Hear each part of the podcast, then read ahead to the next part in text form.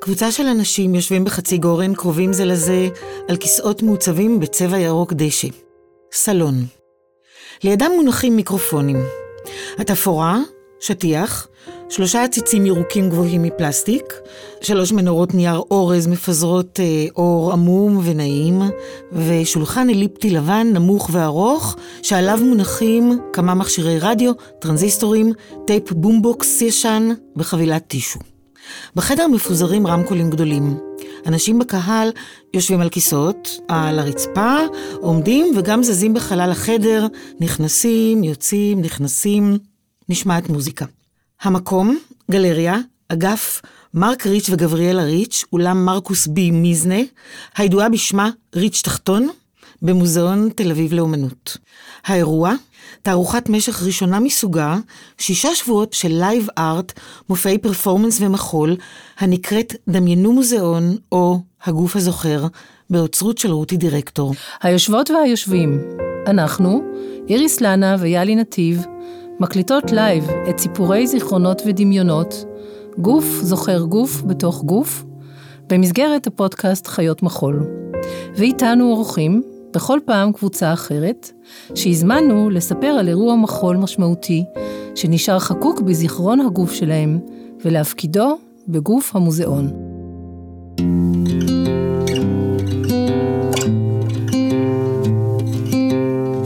בינואר-פברואר 2023 העברנו את זירת הפעילות שלנו למוזיאון תל אביב לחודש וחצי להופיע עם הפודקאסט. אנחנו כבר כמה חודשים מפתחות ערוץ חדש של הפודקאסט כפרפורמנס. אנחנו חושבות עליו ככוריאוגרפיה ויוצרות מופע, מקליטות live בנוכחות קהל ומשתמשות באמצעים אומנותיים, מוזיקה, תאורה, תפאורה ואביזרי במה. ואנחנו קוראות לזה מיצג, מיצב אודיופוני מותאם למקום, או אם תרצו באנגלית, Performative Site Specific Sound Installation. אנחנו אוהבות לחשוב על המהלך הזה גם דרך המושג העכשווי, קוריאוגרפיה כפרקטיקה מורחבת, משום שהוא מרחיב גם את הפעולה הסטנדרטית של פודקאסט, ראיונות ושיחות עם אנשים באולפן, בסטודיו או בבית, ומותח את מושג הקוריאוגרפיה ואת הציפייה לתנועות ולמבנה מחול מסוגננים ומקודדים. התפיסה הזאת של פרקטיקה מורחבת מוציאה את המעשה הקוריאוגרפי למרחבי פעולה אחרים, ומנסחת מחדש את החוויה של מבצעים ושל קהל. במרחבים החדשים האלו אנחנו מתמקמות.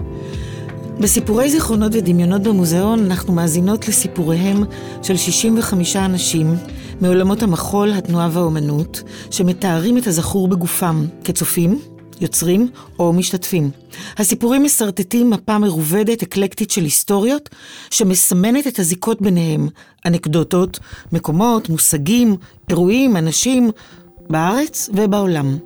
בפרק זה מוזכרים מופעי ההיסטריה, כוריאוגרפיה, עדילי ליברמן משנת 2016, עם מעיין חורש, כרמית בוריאן, משי אולינקי. ז'אן מרטן שרקו, רופא, נוירולוג ופסיכולוג, אורית גרוס, פסיכותרפיסטית, פרויד, טיפול בתנועה, מופעי ההיסטריה ב' של עדילי ליברמן, פסטיבל כלים 2022, ג'ון קייג', תצלום של ילדה עם בגד ריקוד שחור. חבורת ה-Movement Research בניו יורק, סימון פורטי בפיג'מה, טרישה בראון, בולרו של מוריס רבל, כוריאוגרפיה מוריס בז'אר, משנת 1961, ילדה שחולמת להיות רקדנית. חזרתיות, דורינה, מורה לבלט בבית הספר של בת דור. רינה שנפלד, להקת בת שבע, אהוד בן דוד, משה אפרתי, ניז'ינסקי, דירת שני חדרים, כוריאוגרפיה ניר בן גל וליאת דרור, משנת 1987, אנאפאזה, כוריאוגרפיה אוהד נהרין, מופע בסינרמה בשנת 1993, נקמת הטרקטור, אחד מי יודע, ילדה חולמת לעמוד על האצבעות עם נעליים ורודות. culture chaser, הזזת פסלי ענק ברחבי העיר תל אביב, ה space girl, girls, דרור קרן, השכבה של חנוך לוין משנת 1999, שרה סיגל, נורי דרימר, סטיבן כהן, פסטיבל ישראל.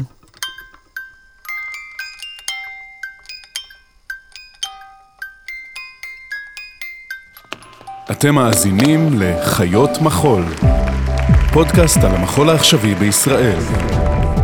חיות מחול עם איריס לנה ויעלי נתיב. הפרק הוקלט live במוזיאון תל אביב לאומנות ביום שישי, ה-27 בינואר 2023. שלום לנמצאות איתנו היום. ענת שמגר, עדילי ליברמן, מורן שוב רובשוב, רותי דירקטור, אוצרת התערוכה, ומיכל וקנין. הדילי ליברמן יוצרת תיאטרון, פרפורמרית ומורה לאלתור. האמת היא שאיך שקיבלתי את הטקסט, את ההגדרה שלכן לרגע הזה שצריך או צריכות לדבר אותו, את הזיכרון של הגוף, מיד זה לקח אותי למקום שפחות רוצה לזכור. לאיך הגוף זוכר, על אף שאזורים אחרים בתוכנו פחות רוצים לזכור. אני אתחיל להרחיב קצת את הפרספקטיבה. יצרתי מופע בשם מופעי היסטריה לפני, אה, ב-2016, זה שש שנים כבר, שבע, על נשים היסטריות במאה ה-19, שבעצם הועלו אל הבמה, אל המרחב הציבורי, ושם אה, ז'אן מרטין שרקו, שהיה כבר אז אבי הנוירולוגיה, גם היום, היה בעצם מתרגר להן התקף היסטרי, והן היו מופיעות, המטופלות היו מופיעות את ההתקף ההיסטרי על הבמה. תוך כדי הוא היה מתווך להם כמובן את השלבים של ההתקף ההיסטרי ועושה על זה ממש אה, הרצגה, והמטופלות היו בסיומו של ההתקף, של המופע ההתקפי ההיסטרי, חוזרות לפינות התחובות של המחלקה הפסיכיאטרית, ושם נשארות במשך עשור, שניים, אפילו שלושה עשורים. אז זה היה בעצם שחזור, ממש עשיתי שחזור עם רקדניות, מעיין חורש, כרמית בוריאן, משי אולימקי, שמופיעות על הבמה את ההיסטריה של אז. שש שנים אחרי זה, לפני בדיוק שנה, רציתי לעשות סוג של המשך, היסטריה פרק ב', עם מטפלות, עם פסיכיאטרים, עם פסיכולוגיות, עם מטפלות. רציתי בעצם ליצור איזושהי גנאולוגיה של טיפול, של מופע שהוא טיפולי, מרפא אולי, מתעסק באיך הגוף בעצם יכול להיות גם זה שעליו חתומה הטראומה וגם זה שיש בו את היכולת הטרנספורמטיבית של הריפוי. הוצאתי קול קורא לנשים מטפלות במחלקות פסיכיאטריות, היה לי חשוב שהן עצמן תדענה על גופן ותזכורנה בעצמן מה זה מופעים של היסטריה היום. בחרתי לקרוא לזה מופעי היסטריה פרק ב', ובאמת אמ, יצאנו לדרך שמונה מטפלות, מטפלות בתנועה, פיזיותרפיסטיות, פסיכולוגיות, פסיכותרפיסטיות, והתחלנו את המסע, שהיה בעצם גם לרקוד את המטופלות ואת המטופלים, את מה זה המופעים של פוסט-טראומה מורכבת היום במחלקות פסיכיאטריות. ואני כבר אומרת רגע כוכבית, סליחה אם זה מתרגר, אני יודעת שזה עשוי, עלול להיות אה, לא פשוט עבור חלקנו.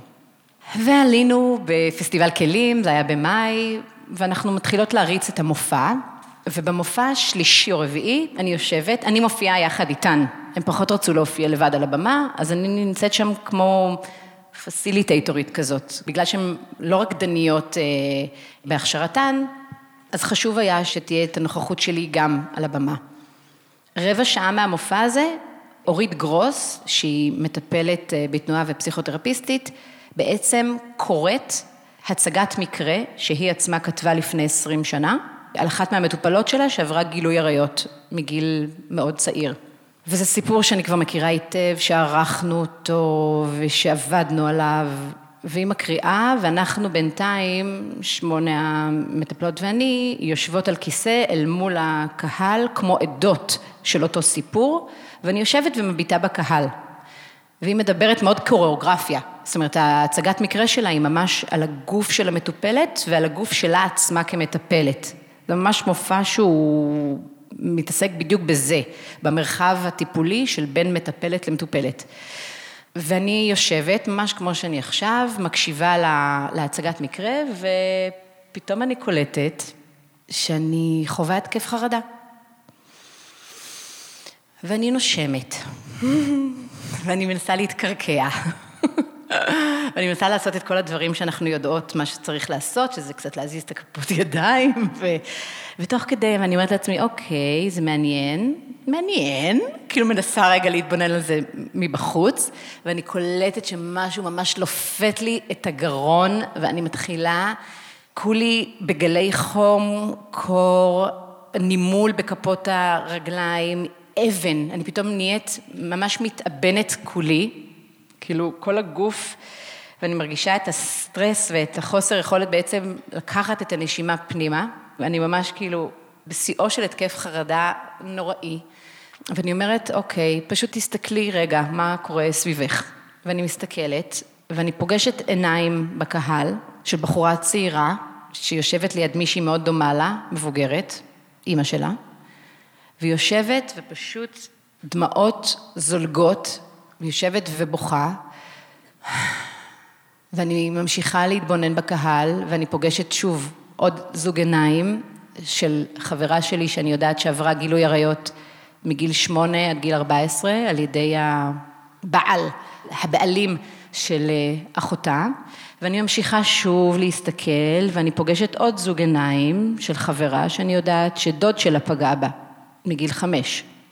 עכשיו, חשוב לציין שעוד רגע אני עומדת לקום ולדבר על זה, שטראומה היא הצפה של זיכרון שניסה להיות מודחק, טראומה היא הצפה בלתי נסבלת של תחושה שמפוצלת מהזיכרון, אוקיי? פרויד הבין שבעצם ההיסטריות סובלות מטראומה, טראומה מינית שנגרמת על ידי אבות, דודים, מורים, אימהות, מטפלות, ו... ובאותו רגע אני חוזרת לעיניים של הבחורה הצעירה שאני לא מכירה, ומשהו בדמעות שלה פשוט מדביק את הדמעות שלי, ואני מתחילה לבכות. כלומר, ממש הרגשתי איך הגוף שלי מתמיר את התחושה הזאת של החרדה ושל ההתאבנות אל תוך מים, ואני מתחילה לבכות, ואני פחות מצליחה לעצור את הדמעות, ואני בוכה ובוכה מאותו רגע עד סוף המופע וגם לאחריו היה לי מאוד קשה להפסיק לבכות. אני מדברת על זה שברגע שאני מדברת אותו, אז אני אומרת, פרויד, אחרי שהוא בעצם ב-1895 פרסם את מחקרו, את אה, מחקרים בהיסטריה, הוציא את הספר, שנתיים בלבד אחרי שהוא מבין שהיסטריות סובלות מטראומה, הוא חוזר בו מההכרעה הזאת, ואומר שאולי בעצם הילדות הקטנות מפנטזות, שהטראומה היא בכלל בפנטזיה, והפער הזה בין זה שאני רואה איתי פה בקהל היום, 2023, נשים שעדיין ממשיכות להיפגע, ואני מדברת על אז, על הנשים ההן, ואנחנו כאן, המטפלות. בקיצור, זה פשוט יצר אצלי הצפה שפחות הצלחתי להתגבר עליה, השתנקתי, אבל בסיומו של המופע הבנתי מה אני עושה. כאילו עד לאותו רגע פחות הבנתי בדיוק מה המהות של המופע הזה. ואחרי הרגע הזה, האסימון העצום פשוט ירד, והבנתי שזה הדבר, שאנחנו כאן בשביל לחוות את המרחב הזה, שזה הטיפול, זאת הטרנספורמציה, זה הכיוון, להביע את הקול שלנו, להופיע את הדבר הזה, להתעקש על להשמיע את הדברים הכל כך כואבים, קשים, שלפעמים נדמים כתוקפניים בפני עצמם, אבל הם לא. הם פשוט ייצוג של אותה תוקפנות ושל גוף שלא רוצה לזכור ואף על פי כן זוכר, זוכר היטב וגם מופיע את עצמו ברגעים שאנחנו פחות מוכנות, כמו שקרה לי. תודה.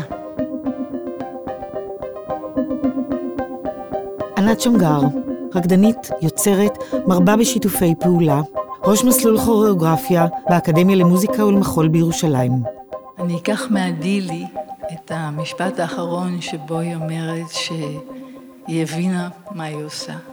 ואני אקח את האמת הזאתי שמה שאנחנו זוכרים זה פנטזיה, ומה שאנחנו חווים זה פנטזיה, ואנחנו מוצאים את עצמנו בבין לבין הזה, הרצון להבין מה אנחנו עושים והידיעה שזה תמיד פנטזיה.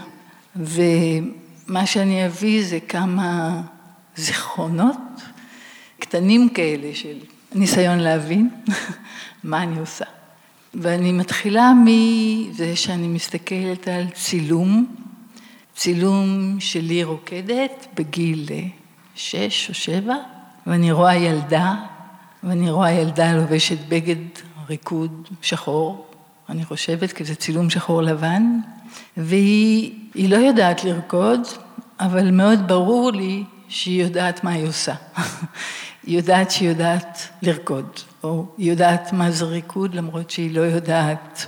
ואני יכולה דרכה לראות איזושהי תמצית של הגעגוע או הזיכרון שממנו אנחנו פועלים, או ממנו אני פועלת, ואני מזדהה עם הילדה הזאת, והיא גורמת לי להבין מה אני מחפשת, או מה אני עושה, או מה אני רוצה לחוות. ומשם אני מביאה זיכרון אחר, ממקום אחר, שלי בניו יורק, פוגשת את אה, חבורת ה-Movement Research, שעשו איזה, עם הילדה הקטנה הזאת, היא תמה ועוד לא יודעת מה זה ריקוד, אז הם עשו איזה פעולה של קילוף הידע וחיפוש של ידע אחר שמאפשר להם להיות מקולפים, שמאפשר להם להיות חפים מסגנון, שמאפשר להם לגעת בריקוד ממקום אה, לא ידוע. ושם אני רואה את סימון פורטי, שלובשת פיג'מה. ויש סאונד של החלומות שלה, מדברת את החלומות שלה, והגוף שלה מאוד נמצא, מאוד נראה, מאוד חופשי, מאוד משוכלל, ומביא את עצמו באיזה אופן אה, של ריקוד שבוקע מכוונה, מזיכרון, מגעגוע, מהיכולת אה, להיות נראה איפה שאנחנו לא רואים, להראות את הנביאה עם חוסר הידע ועם מירב הידע. ואני מאוד מתרגשת לראות אותה, כי אני מתרגשת לראות שהגעגוע שמטייל לי בראש הוא קיים, ואנשים אה, מייצרים אותו ועושים אותו ומשתכללים בו, כי הוא בכלל לא דבר מובן מאליו, צריך הרבה כלים כדי לחזור אליו, כדי להבין אותו. וכשאני רואה אותה, אני חושבת, אני מאוד מופתעת ומתרגשת. וגם באיזה שיח פחות נוח ואולי יותר אמביוולנטי מולה, משהו שלא פגשתי מול הילדה התמה הזאתי, אבל כן ראיתי את הבעייתיות בעיניי, מהשחרור מהשחרור המוחלט הזה, מנראות, מפרופריות, מעמידה באיזה ציפיות של יופי, של מה אנחנו אמורים להראות. אז מולה אני מביאה את ההתרגשות שהדבר הזה קיים, ומולה אני פוגשת את האמביוולנטיות כלפי הבחירה הזאת.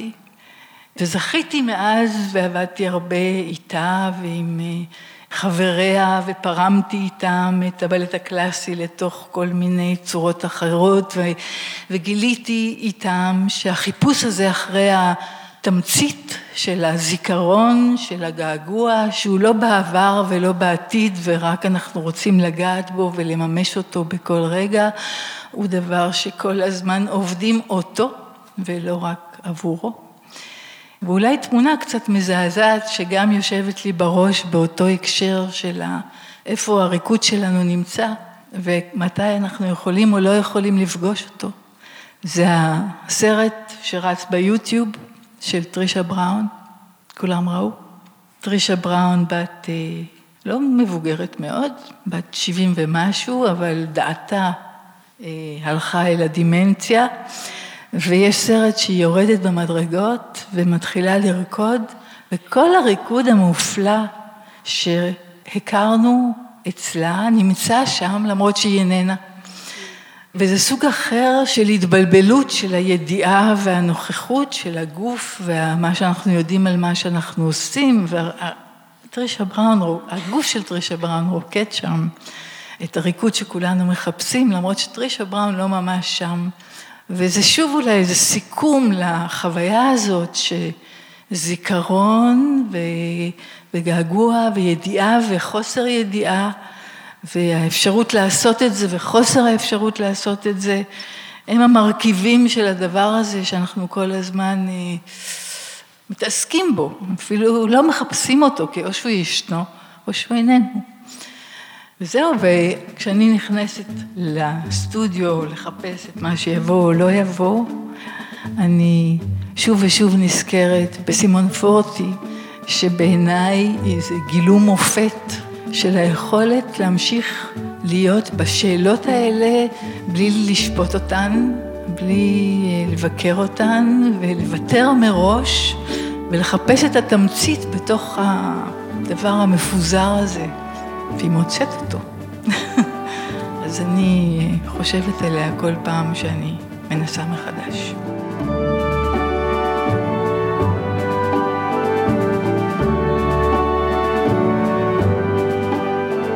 רותי דירקטור, עוצרת אומנות עכשווית במוזיאון תל אביב לאומנות, עוצרת התערוכה, דמיינו מוזיאון או הגוף הזוכר. ואני אקח אתכם רגע אחורה במנהרת הזמן, תחילת שנות ה-70. אני נערה בת 16-17 שלומדת ריקוד בבדור, חולמת להיות רקדנית. כלומר, כשהייתי ילדה ונערה, האמת היא שחשבתי שכל הילדות חולמות להיות רקדנית, לא חשבתי שיש חלומות אחרים. ופעמיים בשבוע אני נוסעת באוטובוס מרמת אביב לבדור, לסטודיו שהיה, האמת היא לא רחוק מפה, בקצה שדרות שאול המלך. ליד לונדון מיניסטור, מעל צוותא, ולומדת אה, ריקוד מודרני וקלאסי. אה, יש מורה לבלט קלאסי, נדמה לי שקראו לה דורינה, קשוחה מאוד. אנחנו עומדות ליד הבר והיא צועקת עלינו, תכניסו את הבלונים. לא הייתה אז רגישות לדימוי גוף אה, של בנות, והיה מודל מאוד ברור של איך גוף רוקד צריך להיות. ויום אחד הדורין הקשוחה הזאת שמתייחסת אלינו, אנחנו שפחות ריקוד בסטודיו, היא אומרת לנו, אולי תישארו היום בערב מקרינים סרטי מחול. עכשיו, הקונספט של סרטי מחול היה מאוד זר. מחול ראיתי המון, הייתי הולכת לכל הריקודים של אה, בת שבע ובדור, כי לפני זה למדתי אצל רינה שנפלד, וכמובן הרצתי אותה באופן מוחלט. ויש לי זיכרונות מאוד חיים של רינה שנפלד עם אהוד בן דוד ומשה אפרתי על הבמה, אבל סרטי מחול לא חושבת שהכרתי. ואז אחרי השיעור רוב הבנות אה, יורדות לראות באיזה אולם של בדור, לראות סרטי מחול. ושם יש לי גם איזה זיכרון עמום שראינו גם סרט של ניז'ינסקי, אבל הדבר המדהים והבלתי נשכח היה שראינו את מוריס בז'אר עם הבולרו של רבל, וזאת הייתה חוויה מטלטלת. כמו ששמענו עכשיו במוזיקה, הרי הבולרו של רבל מבוסס על משפט מוזיקלי שהולך ותופס תאוצה, הולך וחוזר, הולך ומתגבר, ועוד ועוד כלים מהתזמורת מצטרפים אליו, וככה בדיוק היה הריקוד, עומד גבר רקדן על במה, פלא גוף עליון ערום, ולאט לאט מתווספים עוד ועוד רקדנים, וזה הולך ונהיה פולחני, וש... אני אומרת עכשיו מילים, אני לא בטוחה שאז אמרתי אותם, אבל אני עכשיו אגיד את זה. זה נהיה פולחני, זה נהיה שבטי, טקסי, זה מאוד היה אירוטי, זה אני בטוחה שאז הרגשתי כנערה, את הגברים האלה עם פלג הגוף העליון החשוף, וזה הולך ומצטבר, ואני זוכרת שהבנתי אז ונדהמתי מהאפשרות של חזרתיות, של משפט תנועתי שחוזר על עצמו, וכמה זה חזק, איזה עוצמה יש בזה. וכמובן גם התואם המוחלט בין המוזיקה לבין המחול. חוויה מטלטלת שאני חושבת שגם היא, היא, היא נשארה בי בגלל שהיא מאוד קשורה לזיכרון האהוב עליי של עצמי כילדה רוקדת, שמאוד יכול להיות שגם היא עוד קשורה לריח עקבות הזיעה שלנו, של הגוף שלנו, של הילדות שיוצאות מהשיעור ויושבות באולם החשוך הזה ורואות סרט של מחול. עכשיו, אני חושבת בכלל על זיכרונות, איך הם עולים, איך הם צצים. ויש זיכרונות שטיח כאלה, שצצים באופן קבוע, ואולי אפילו אנחנו מבקשים שהם יצוצו. אבל יש זיכרונות רדומים שצריכים טריגר כדי שהם יצופו ויעלו, ואני חושבת שהריקוד הזה של בז'אר, של מוריס בז'אר, שאז גם לא ידעתי בכלל מי הוא כמובן, אבל הבולרו של בז'אר על פי הבולרו של רבל, הם צצו ועלו אצלי, כלומר הם הפקיעו מתוך תהומות הנשייה ברגעים מאוד משמעותיים, שמבחינת תולדות המחול הם יכולים להיות בכלל מופרכים, אבל אני יכולה להישבע שנזכרתי בזה כשראיתי את דירת שני חדרים של ניר בן גל ואליעד דרור. כי גם שם פתאום הייתה החזרתיות על תנועה. תנועה אחרת לגמרי ועולם אה, תנועות אחר לגמרי, אבל ההליכה שלהם והחזרה על אותה תנועה, ושוב בשילוב המאוד משמעותי של המוזיקה, פתאום החזירה לי את הבולרו של מוריס בז'אר, וכמובן, כשראיתי את הנפאזה, אי שם בסינרמה בתחילת שנות התשעים, כשאני יושבת שם עם הבן שלי, עם אורי, ילד קטן, שמאותו רגע שהוא ראה את הנפאזה, עולם המחול נפתח בפניו והפך לעולם מאוד משמעותי בשבילו. נקמת הטרקטור יושבים על הבמה בסינרמה הענקית, ואוהד נהרין עושה את אה, אחד מי יודע, וקבוצה של רקדנים יושבים מסביב, ושוב, קורה הדבר הזה שאיזה משפט תנועתי חוזר על עצמו ומתעצם ושב וחוזר, ואני חוזרת לתמונה ההיא של עצמי, יושבת באולם של בדור ורואה את הבולרו. ומכיוון שכבר יש את הנפאזה, אני, איכשהו נראה לי שכל מי שראה את הנפאזה, ואחר כך אה, מסכן בלית ברירה עושה ליל סדר, נזכר בזה, מתנחם בזה. אני מבחינתי, אה, פסח זה החג השנוא עליי באופן מאוד... אה, וליל סדר זה אחד האירועים שאני באמת אה, משנה לשנה פחות ופחות יכולה לסבול אותו, אבל אני כל שנה צריכה להיות, להיות בו.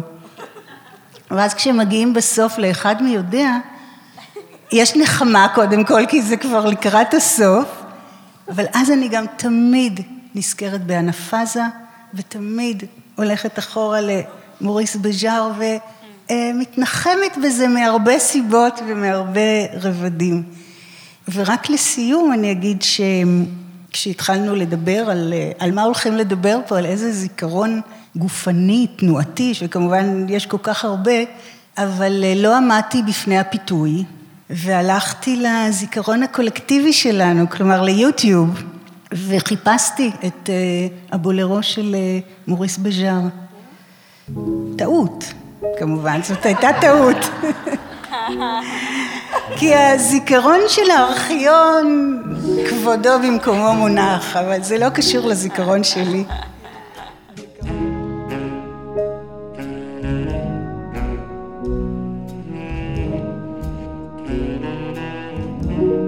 מורן שוברו בשוב, עוצרת, כותבת, אומנית, עוסקת בקשרים שבין טקסט לדימוי.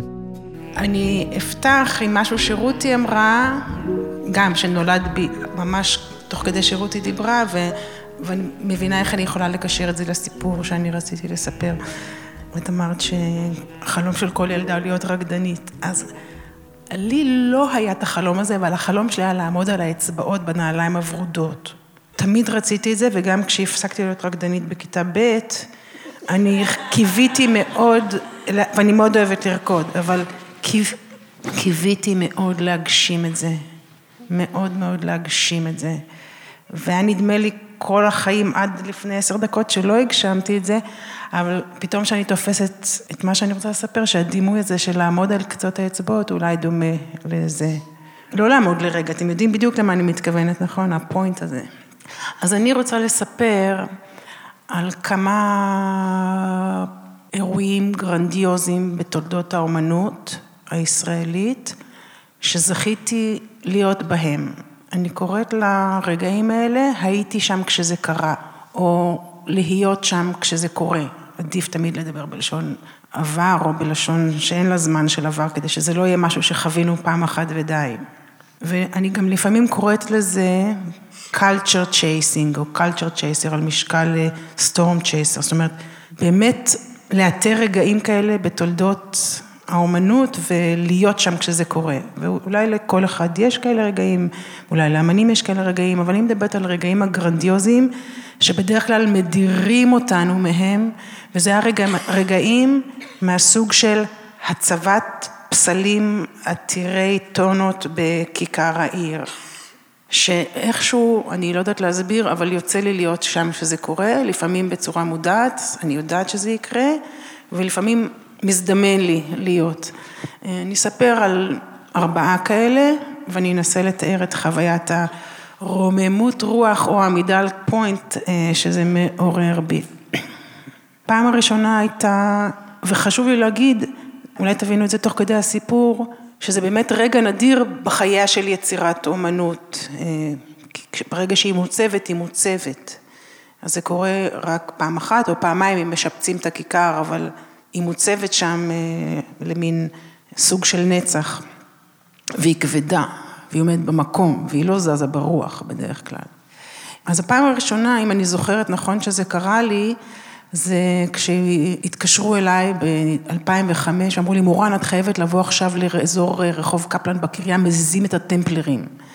ואני, זה היה יום שישי, כמו היום, וקצת יותר פנויים, ולקחתי אופניים ובאתי. באמת עמד קומץ של אנשים, פחות מהאנשים שיושבים כאן היום, וראינו איך מזיזים בניין טמפלרי, שתי קומות, לא משנה, גם אם הוא היה בגודל של שולחן, היינו צריכים שני אנשים כדי להזיז אותו. מסיטים אותו על מסילה כדי להרחיב את רחוב קפלן לשמונה מסלולים. וזה היה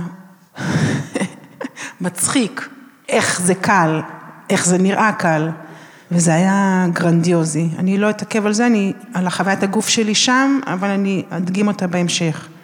בפעם השנייה שזה קרה, אני חושבת, זה היה ב-2010, כשידעתי שצריך להחזיר מתישהו את הפסל התרוממות של קדישמן. זה פסל שלושת העיגולים בכיכר התרבות, זה 2010, אז שלוש שנים קודם הוא הוסר משם כדי לבנות את החניון הגדול של אה, היכל התרבות והבימה, ואותי זה סקרן, מתי הוא יחזור, ונהגתי להתקשר ל... למנהל אתר הבנייה, אה, לשאול אותו מתי אתם מחזירים את ה... אני רוצה להיות שם, אני רוצה לתעד את זה.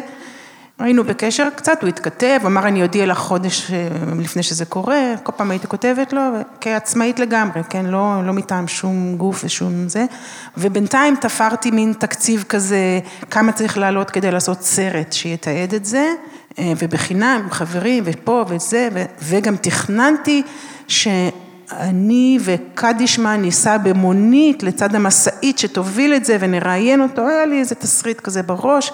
אז שני צלמים, אחד במונית ואחד באתר שיחכה. ואז יום אחד למזלי הגדול שאלתי שוב, כיוון שזה נדחה כבר באיזה חודשיים, אה, מתי יש לכם תאריך, מתי הם מעבירים? ואז הוא אמר לי, מחר.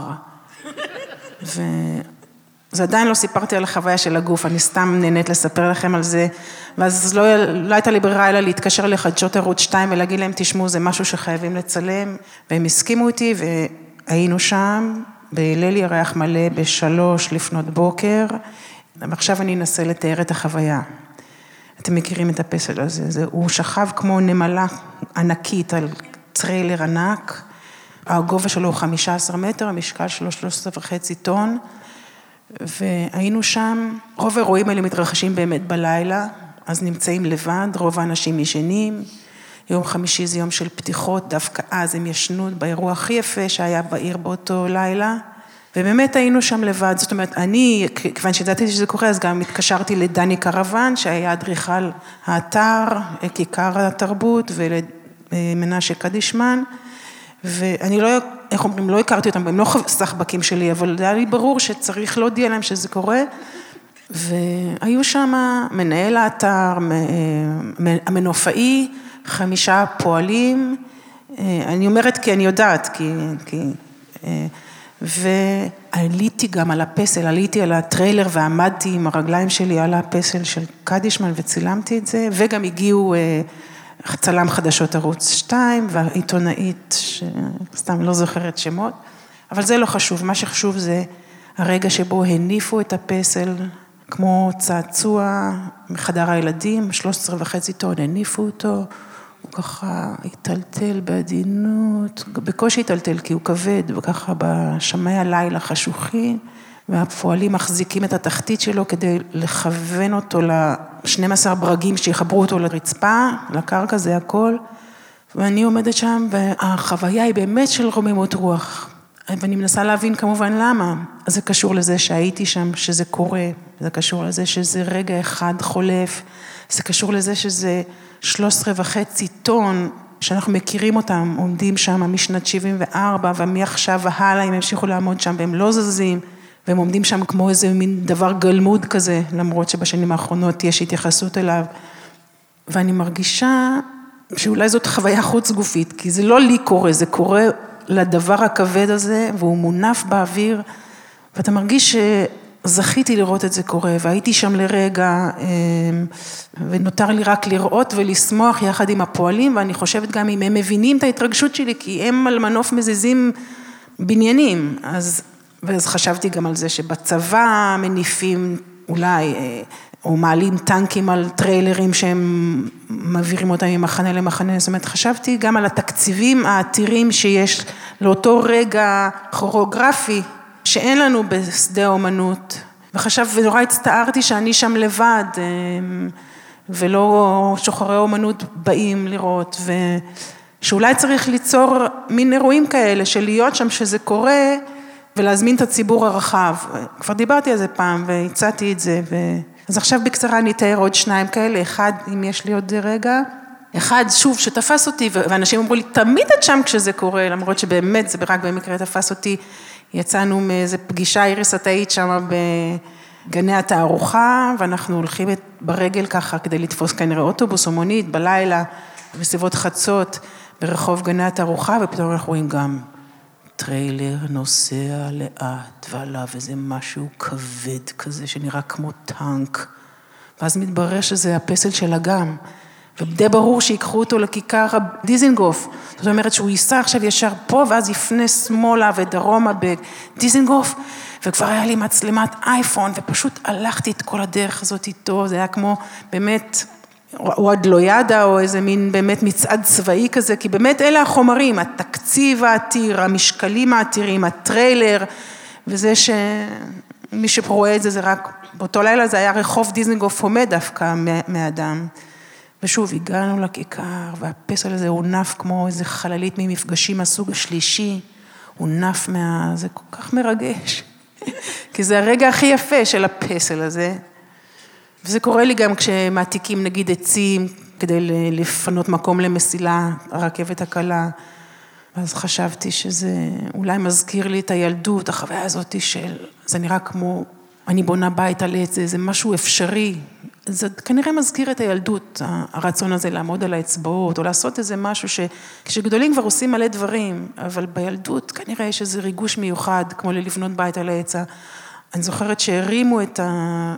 את, את הפיקוס הכבד הזה בשדרות ירושלים, אז הגוף הזה שאחז בו, המנוף שאחז בו, היה צריך לאחוז גם בענפים שלו, כן? אז היו כמה מתקנים שחבקו את הענפים, וזה יצר מין משולש למעלה וקורות למטה. זה היה נראה כמו באמת בית על עץ כזה שריחף, ועוד פעם, אני חוזרת, הכל קורה בלילה, כשכאילו הכבישים ריקים, או שאפשר לחסום כבישים. וזה רגע אחד יחיד ומיוחד, ו... וזאת חוויה כנראה חוץ גופית. ואני אומרת, בחרתי בזה בהקשר הזה של כוריאוגרפיה ושל מחול, כי זה באמת הרגעים שהגופים האלה רוקדים באיזשהו אופן, ודווקא אני שעומדת על הקרקע, אבל נמצאת שם ברגע הזה הקצר והמסוים, הלב שלי מחולל ביחד איתם.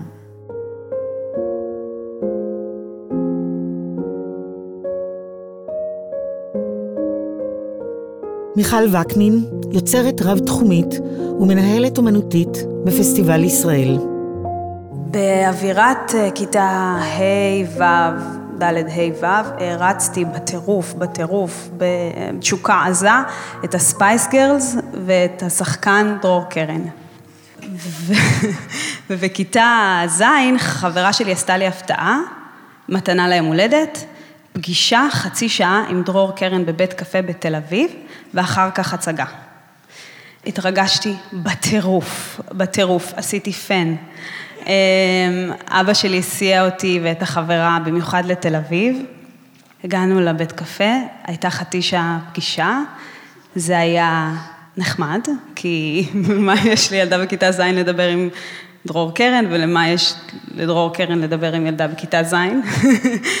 ואחר כך נכנסנו לראות את ההצגה אשכבה, וזה היה נחמד. ולא על זה רציתי לדבר. אמ, הרבה שנים אחר כך, הגיעה השנה 2021, ב-2021 אבא שלי נפטר באופן מפתיע. הוא חלה פתאום, ממצב שהוא מרגיש ממש טוב, פתאום גילינו שהוא חולה, ושבעה שבועות אחר כך הוא נפטר. ושבעה שבועות אחר כך אני ילדתי את אוריקו, את הבת שלי. והצמידות של האירועים בעיניי הייתה מוגזמת, דרמטית מוגזמת. משהו בחוויה של העולם, הוורטיגו הזה של העולם המתפרק והמתפורר, אל מול התחושה שאני צריכה להחזיק ולשמור על התינוקת בבטן, ומשהו בצמידות של שני הפרפורמנסים האלה, כאילו הפרפורמנס האולטימטיבי, המרהיב מכולם של הנשימות האחרונות, וממש קצת אחר כך הפרפורמנס השני, הדי אולטימטיבי של הלידה. והדמיון בין הסיטואציות האלה, בשני המקרים זו הייתה עבודת משך, שנמשכה הרבה הרבה זמן, ובשני המקרים מחכים לטבע שיעשה את שלו, או שיפסיק לעשות את שלו, ויש איזו דמות אחת שהיא במרכז של הסצנה וכולם סביבה, והיא נעלמת כמו נשאבת לאיזה מין מרחב אחר, והיא שרויה בסבל, ורוצים נורא לעזור לה, ואפשר לעזור, אבל רק ממש ממש ממש ממש קצת אל מול מה שהיא צריכה.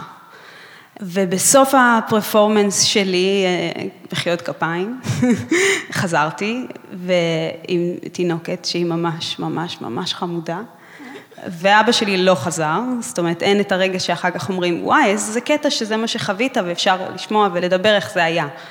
ויצאתי למין, בשנה שאחר כך יצאתי למין מסע כזה של, הייתה לי תינוקת והייתי מאוד מאוד שמחה על זה, וגם עברתי לגור עם איזה מועקה, אבל. ויצאתי למין מסע של לשוחח על זה. נגיד, דיברתי עם שרה סיגל דרך היצירה שלה, שביצירה שלה, אז ראיתי את זה בווידאו, פינאלה של תלמידה בחזותי, וביצירה שלה היא מזמינה את אימא שלה לשחזר ביחד איתה את הרגעים האחרונים של סבתא שלה, שרה בתפקיד הסבתא, עם הנשימות האחרונות, שזה זה, כן, זה דומה, זה ממש דומה איך שהיא עושה את זה, ואימא שלה בתפקיד, אימא שלה מחזיקה את היד לשרה שהיא סבתא שלה, והאכזריות הבלתי נתפסת של לבקש לשחזר את הרגע הזה שוב ושוב אל מול קהל, האכזריות הזאת היא, היא דיברה אליי, היא דיברה על איך שאני תפסתי למקום שבו אני הייתי, המשכתי לחפש עוד את הדיאלוג הזה עם החוויה הזאת, עם הרגעים האלה, עם, בעבודה של נורית דרימר, שהיא מזמינה ילדים להגיע לבית קברות, ובמבטא גרמני, זה בית קברות טמפלרי, היא מספרת להם על האנשים שקבורים בתוך הבית קברות, ומזמינה את הילדים להגיד למי הם מתגעגעים. אז אני לא באתי עם ילדה, ונראה לי שדי הפרעתי לילדים, כי התייפחתי כל המופע.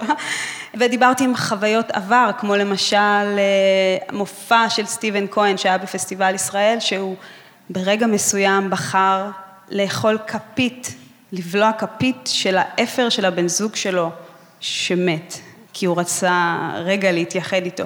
ואז בתוך החיפוש הזה, שאז גם התחלתי לנהל את פסטיבל ישראל, וכמעט פחדתי שאני, השיקול דעת שלי מתחיל להיות מוטה, כמו הבן אדם שמחפש רק משהו אדום, ואז כל דבר אדום נראה לו רלוונטי, אז ניסיתי לשמור על עצמי שאני לא מחפשת רק מוות, ושיש עוד נושאים רלוונטיים, וראיתי שיש השכבה, ועצרתי את הכל, מיד מיד קניתי כרטיס, והייתה לי תחושה שחנוך לוין, הוא, הוא ממש יבין, כאילו הוא ייקח אותי לישירות ולאכזריות שאני מחפשת. שהיא נמצאת איפה שאני נמצאת, כי הרבה מדברים על מוות וגם יש את זה שמנחמים ויש את מה שאומרים ויש את... אבל זה לא בדיוק איפה שהייתי ו... ומה שאני הבנתי חדש על המוות. אז הגעתי להשכבה וזכרתי את הרגע של העגלון, שהעגלון מחפש מישהו לדבר איתו על הבן שלו שמת. מישהו לספר על זה שהוא, על איך הוא חלה ואיך פתאום ואיך רק שבעה שבועות ו... וזכרתי את הרגע הזה בגלל שאז דרור קרן שיחק את העגלון בהצגה שראיתי, הוא היה, הוא החליף את השחקן ששיחק את העגלון, וצלחתי את הסיפור הנוראי הראשון על המוות, על ה... כשהזקנה מתה, ואז את האימא שהתינוק שלה מת, והגעתי לרגע של העגלון, וכל הגוף שלי התארגן ל... לשמוע את המונולוג הגדול של העגלון, שבו העגלון שלא מצליח לספר לאף אחד, כי אף אחד לא מתעניין. ובסוף הוא עוצר ומספר לסוס שלו, זוכרים? הסיפור של צ'כוב בגדול הזה. אז חיכיתי לרגע שהוא יספר את הסיפור של מה שקרה לילד, לסוס, ומה שלא זכרתי, זה שאין לו מה להגיד. זה לא ממש מונולוג אפילו, זה ממש כמה משפטים, והוא רק אומר ש... שהילד מת בסופו של בעצם, כי אין מה להגיד. וכל פעם שמספרים את הסיפור, הוא לא... אין בעצם מה להגיד.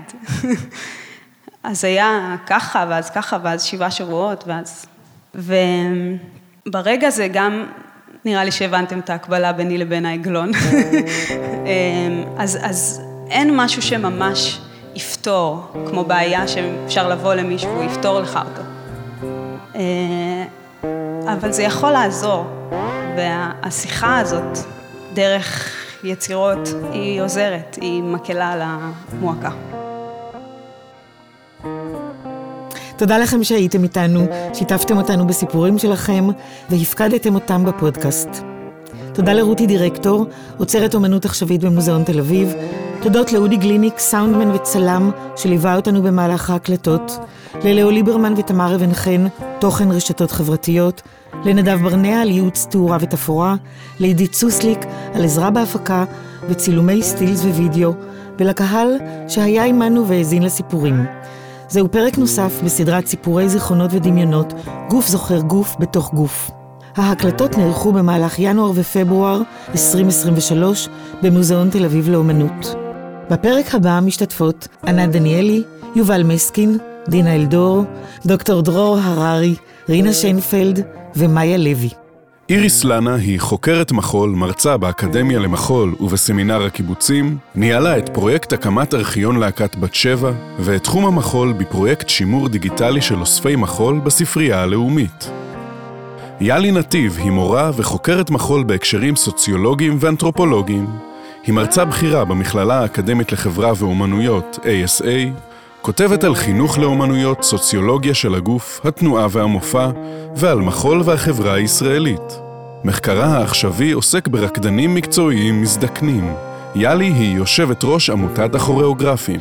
אנחנו מזמינות אתכן ואתכם לבקר באתר הפודקאסט חיות מחול, שם תמצאו תצלומים, קטעי וידאו וכישורים לדברים שדיברנו עליהם בפרק זה, ולהקשיב לפרקים הקודמים של הפודקאסט. הפקת הפודקאסט נערכה בשותפות עם המחלקה לדיפלומטיה תרבותית במשרד החוץ. הפודקאסט הוא חלק מפלטפורמת השיח טייץ, מחול ומחשבה. הפקה איריס לנה ויאלי נתיב. תודות לעידו פדר, לעמותת הקוריאוגרפים ולמשרד התרבות והספורט. קטעי המוזיקה המושמעים בפרק הם מתוך Free Music Archive. ניתן למצוא אותם בדף הפרק באתר חיות מחול.